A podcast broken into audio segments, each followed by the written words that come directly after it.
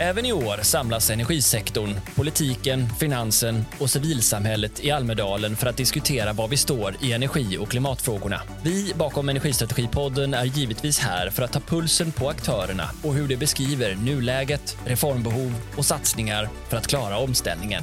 Kul att ha dig med. Niklas Johansson, direktör för kommunikation och klimat på LKAB. Välkommen tillbaka till Energistrategipodden. Tack så mycket. Ja, nu var det ett år. Eh, vi är i Almedalen igen. Vad är din känsla i år? Oj. Eh, det finns ju ett par saker som man liksom tänker på när man kopplar så här. Det, det har hänt en del grejer, vi har haft ett val, eh, vi har haft ett, ett, en valrörelse och det är så här liksom där, där som helt har först, som förstörde energidebatten eh, i Sverige. Eh, men nu också en, en, eh, en tillnyktring där man känner att, att eh, saker är på väg tillbaka. Eh, det börjar röra på sig.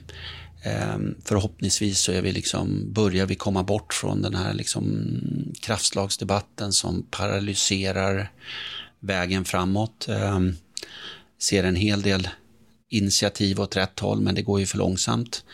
Eh, samtidigt, vi börjar ju komma in, nu har vi skickat in våran totalprövning för Malmberget med, en, med den första hybridanläggningen med apatitverk för att ta fram sällsynta jordartsmetaller och fosfor.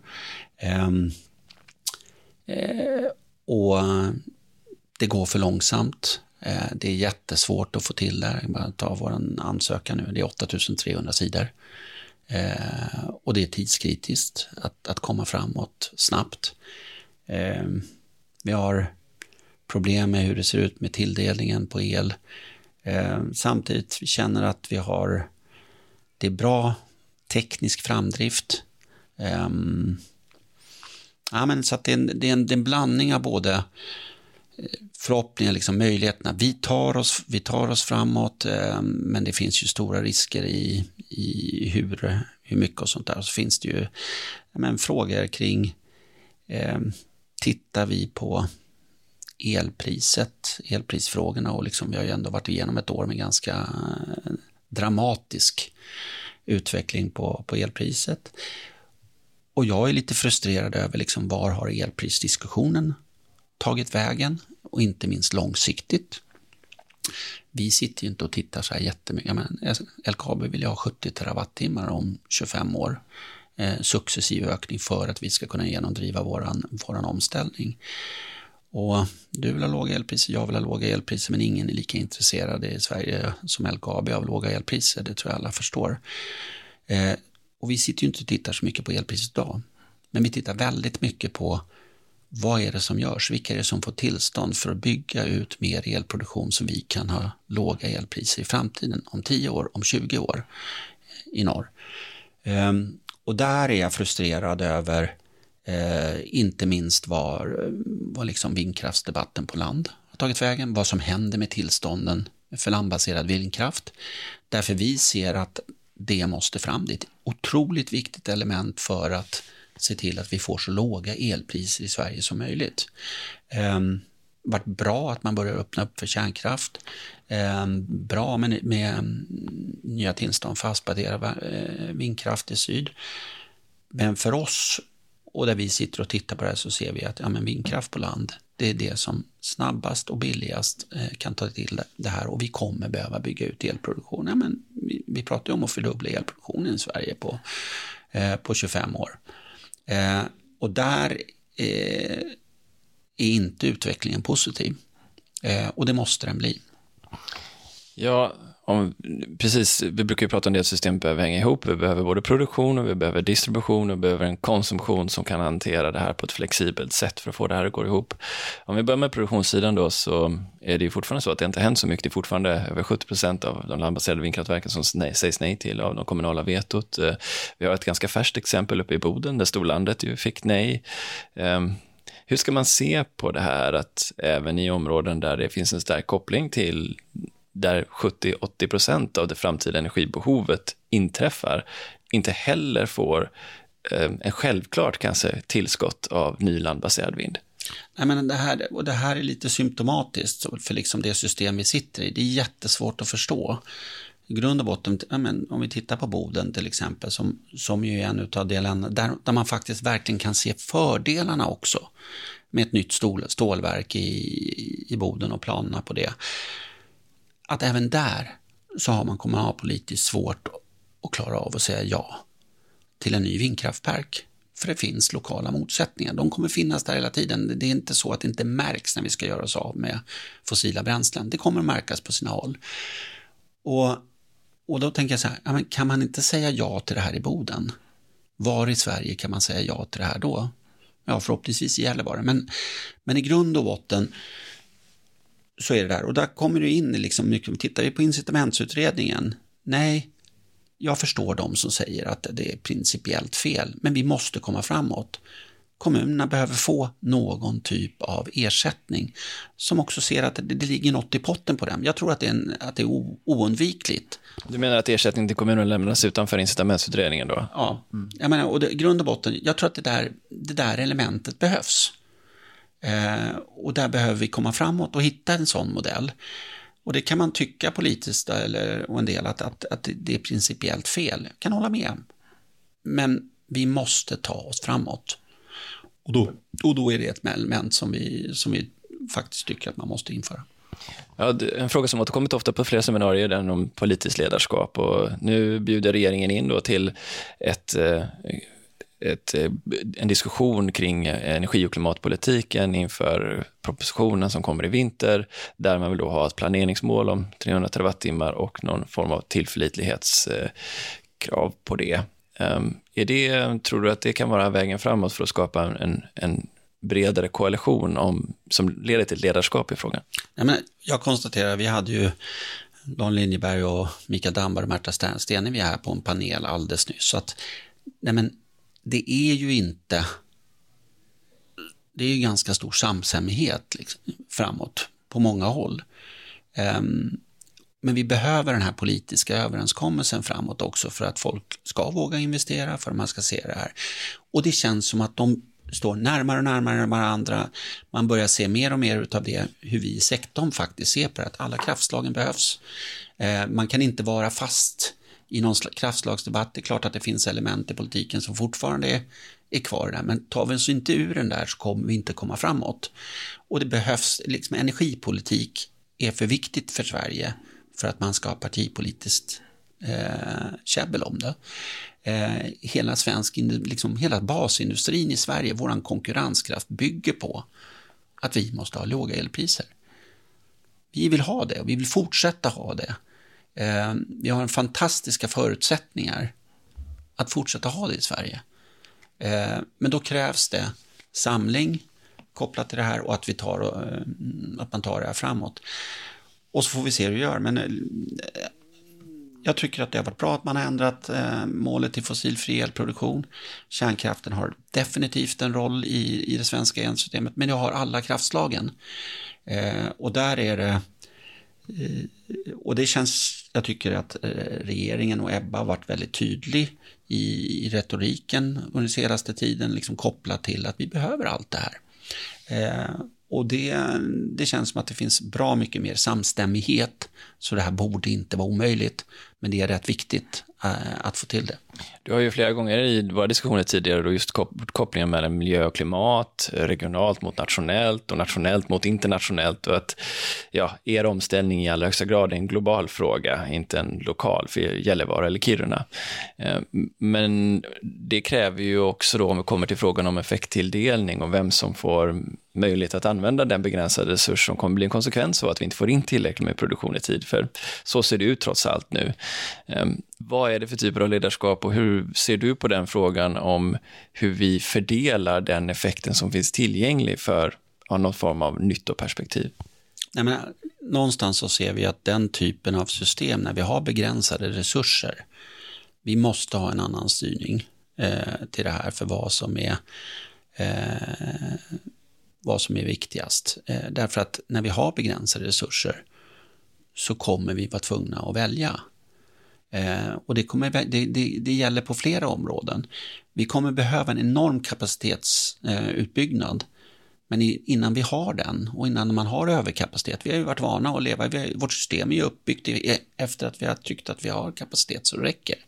Och nu har vi inte det och kommer inte ha det. Eh, så att där måste det ju till ett nytänk och en annan typ av system. Um, och det här kan gälla på flera områden för att se till att vi måste ta oss framåt. Och eh, det, och det kommer göra ont under tiden man bygger upp kapacitet. Um, och i grund och botten så är det vissa saker bör samhället ha en överkapacitet på för att kunna möjliggöra grejer. Och infrastruktur, elsystem, eh, vi är underdimensionerade idag. Vi sitter ju med samma sak med järnvägen, att liksom så här, det här är ett underdimensionerat system där kapaciteten måste byggas ut. Och det kommer vara jättesvårt under tiden det görs det. Hur löser vi det då? Jag satt på krismöte med infrastrukturministern eh, häromveckan med hela järnvägsbranschen utifrån liksom så här, det här fungerar inte. Vi får inte, jag har kollegor i industrier som säger att nej men ni får, ni får stoppa underhållen för vi får inte fram våra produkter. Och vi säger så här, Malmbanan, det här är så, då, det här är så dåligt så att liksom så här, vi måste göra det här underhållet. Vi måste öka kapaciteten med allt som händer i norr. Och hur hanterar vi det här under tiden? Så det, det, det, det kommer vara svåra avvägningar framåt. Ja, det är nog viktigt att sätta det i kontext också för att eh, jag tänker att det har ju också hänt rätt stora saker när jag gått ut offentligt eh, med Per Geijer-fälten. Eh, kan du bara berätta lite kort vad det är, för det är kanske inte alla som känner till. Nej, men vi, vi, vi har ju en ny fyndighet i Kiruna, precis några kilometer ifrån Kirunagruvan. Ehm, det är en, i grunden en järnmalmsfyndighet, men det är också väldigt höga halter av fosfor och sällsynta jordartsmetaller. Ehm, det är så mycket så att det här är Europas största kända fyndighet av sällsynta jordartsmetaller. Ehm, extremt geopolitiskt intressant och intressant för den gröna omställningen. Vi har en hel del av det som är neodym, praseodym, sånt som behövs för att bygga eh, permanentmagneter. Permanentmagneter behövs i varenda elmotor, för i annat fall så blir de för ineffektiva och då är det inte någon idé att ha den där elmotorn. Och i grund och botten så sitter vi och tittar framåt på en situation i, i Europa där vi ska ställa om hela bilflottan. Eh, 2035 så ska, så att, som gruvbolag så ser vi att ja, men det finns inte metaller så det räcker för den här omställningen. Det måste brytas mer. Och geopolitiskt är ju problemet att Kina kontrollerar hela värdekedjan. Och det där betyder ju en enorm industri och säkerhetspolitisk risk i ett för grund och botten i ett läge där det inte räcker till alla. Du behöver inte ha kris och krig och katastrof. Så vad bilindustrin är rädda för och säger till oss är ju naturligtvis att ja, men vi är ju rädda att Kina säger att ja, men vet ni vad, det räcker ju inte till alla. Så vi skickar inga permanentmagneter eller elmotorer till Europa och Europas bilindustri, utan ni får bygga hela bilen i Kina. Det är den typen av, av, av saker som de här beroendena, när de blir för starka, leder till. Och bristen på metaller och mineral. Ehm, och där, är det, där ser vi en enorm möjlighet här. Och det här, där har vi just gått in med bearbetningskoncession för den här. Eh, och det är klart att det finns, det finns motstående intressen, det finns påverkan på rennäring eh, kopplat till det här. Men att vi måste hitta vägar framåt. Normalt sett så säger vi att det kanske tar 10-15 år innan vi kan öppna en gruva här med det system vi har idag. Men nu håller EU på att arbeta fram en critical raw material act där är inte omöjligt att just en sån sak som vi vårt skulle kunna bli ett särskilt projekt. Man tänker sig att tillstånden måste fram på två år. Så vi hoppas ju att det här ska, ska att vi ska kunna starta det här tidigare. På en redan full malmbana? på en redan full malmbana och med allt annat som kommer in. Så det är klart att vi sitter ju med en jättesvår situation framåt och jag tror alla måste förstå det att liksom hur får vi ihop allt det här? Det kommer att vara krångligt. Det här är inte några bagateller och handlar inte om ett tåg om dagen eller några sådana saker, utan i grund och botten så kommer det här, hela den här perioden, allt ska byggas samtidigt, samtidigt som vi och alla andra vill ha upp kapaciteten, leverera mer produkter. Den är det är en Herkulesuppgift för Trafikverket och alla inblandade framåt. Och så ska SSAB kunna göra samma sak som ni och H2 Green Steel ska göra det här. Och jag menar, det, det här leder ju till ganska svåra kommersiella och ibland och kanske inte kommersiella beslut där det är samhällsutveckling som är kopplat till energiutveckling och infrastruktur. Det, det måste leda till ett behov av helt nya typer av diskussioner och ledarskap då, tänker jag. Jo, men, men det, det tror jag att liksom allt det här att det, det är en tid nu där vi, vi är förbi visionerna. Liksom så här, alla har sett, vi och alla andra ser så här, vi har fantastiska möjligheter i Sverige att göra det här nu.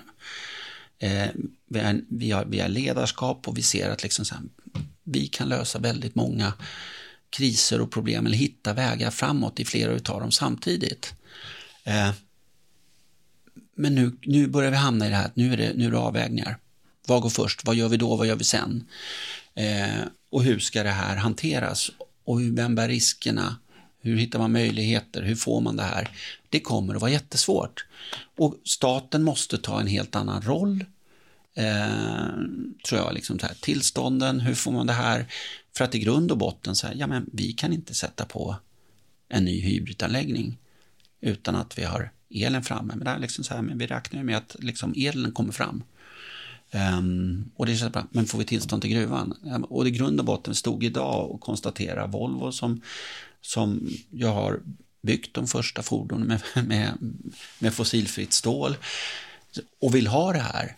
Jag menar, allt börjar i gruvan. Det är ett system som hänger ihop. Har vi inte tillstånd för gruvan, får vi inte fram materialet, har vi inte el till vätgasen och får inte alla de här det samtidigt, och allting prövas var och ett för sig. Enskilt sett.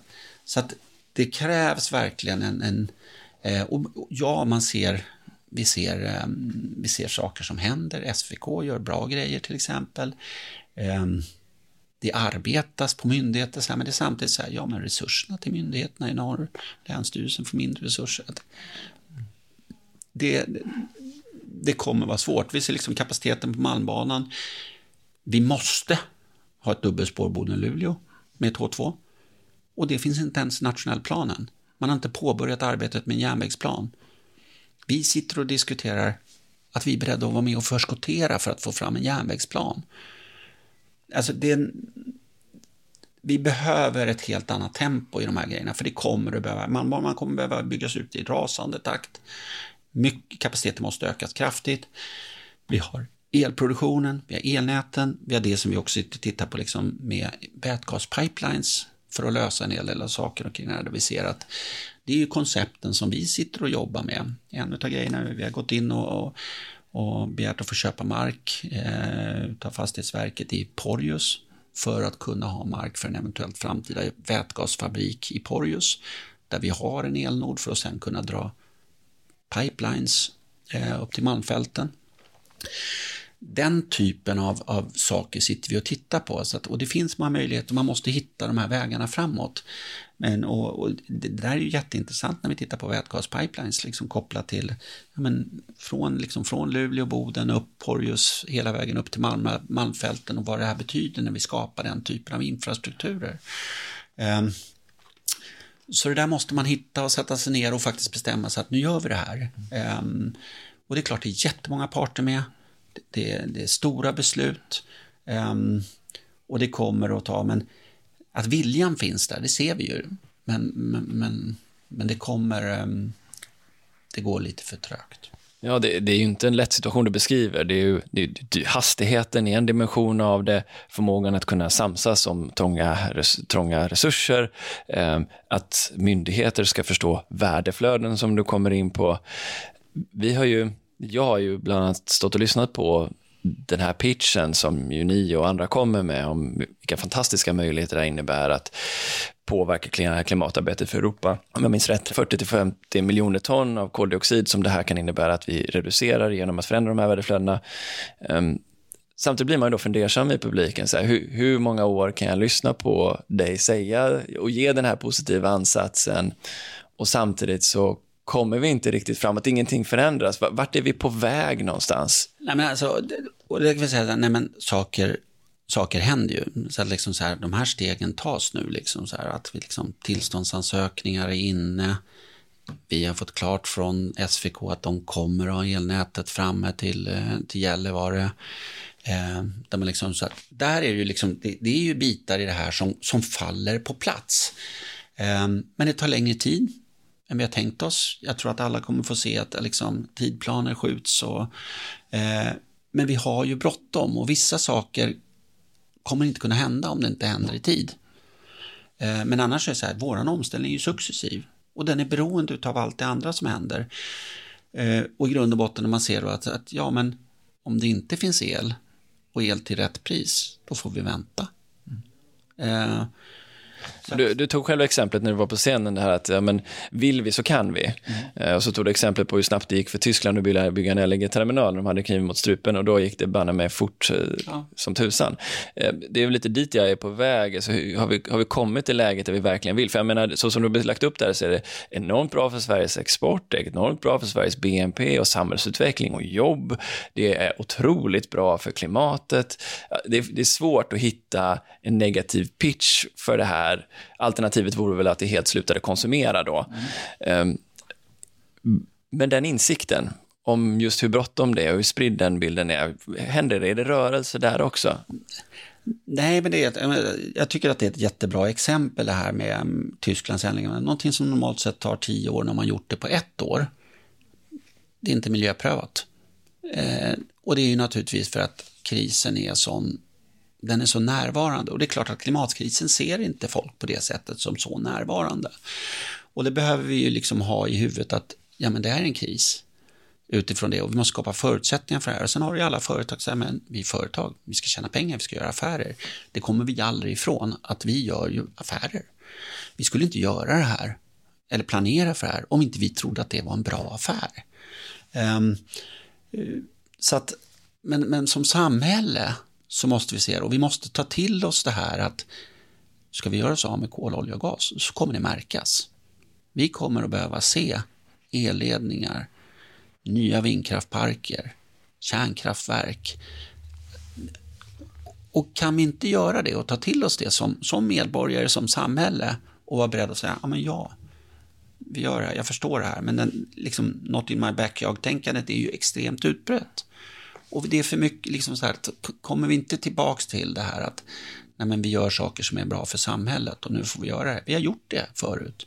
När vi byggt ut vattenkraften, när vi byggt ut kärnkraften, när vi har byggt upp elsystemet i Sverige, den infrastruktur vi har att liksom så här, vi måste in och liksom se att vi tar oss dit som samhälle. Men det är klart att sen är det olika på olika parter, men det är att staten måste ta en annan starkare roll för att ta det här framåt. För det är bara staten som kan göra det. Du kan inte lägga på en enskild kommun att de ska ta ansvaret för hela Sveriges eh, grejs. Så att ja, ibland kommer det behöva finnas incitament där de känner att det var inte bara det att jag, att jag hjälpte till och sen så gör det. Men, men ibland så får vi, som individer måste vi kunna stå tillbaka. Jag tolkar det ändå så som du började och inledde det här, att eh, vi har sett en, eh, vi ser en, en, en, en ska man säga, en normalisering eller en förbättring av den energipolitiska debatten och en ökad realitet materialiseras i den diskursen. Vi hade bland annat eh, Micke Damberg och Märta Stenevi på scen tillsammans med Daniel Liljeberg från, eh, från regeringen. Um, och vi hade Ebba som var ju med Sverigemålade naglar upp hos er. Så det verkar ändå råda ett, en ganska bred konsensus politiskt om hur viktigt det här är och hur bra det här är från båda sidor blocken. Eh, är det någonting att ta fasta på inför framtiden? Ger det hopp? Ja, men det gör ju det. Eh, att liksom att, att någonstans så, så börjar, jag, och det känner ju jag när jag möter politiska företrädare. De ser det här, de vill det här, de är mer samstämmiga väsentligt mer samstämmiga än det låter ibland.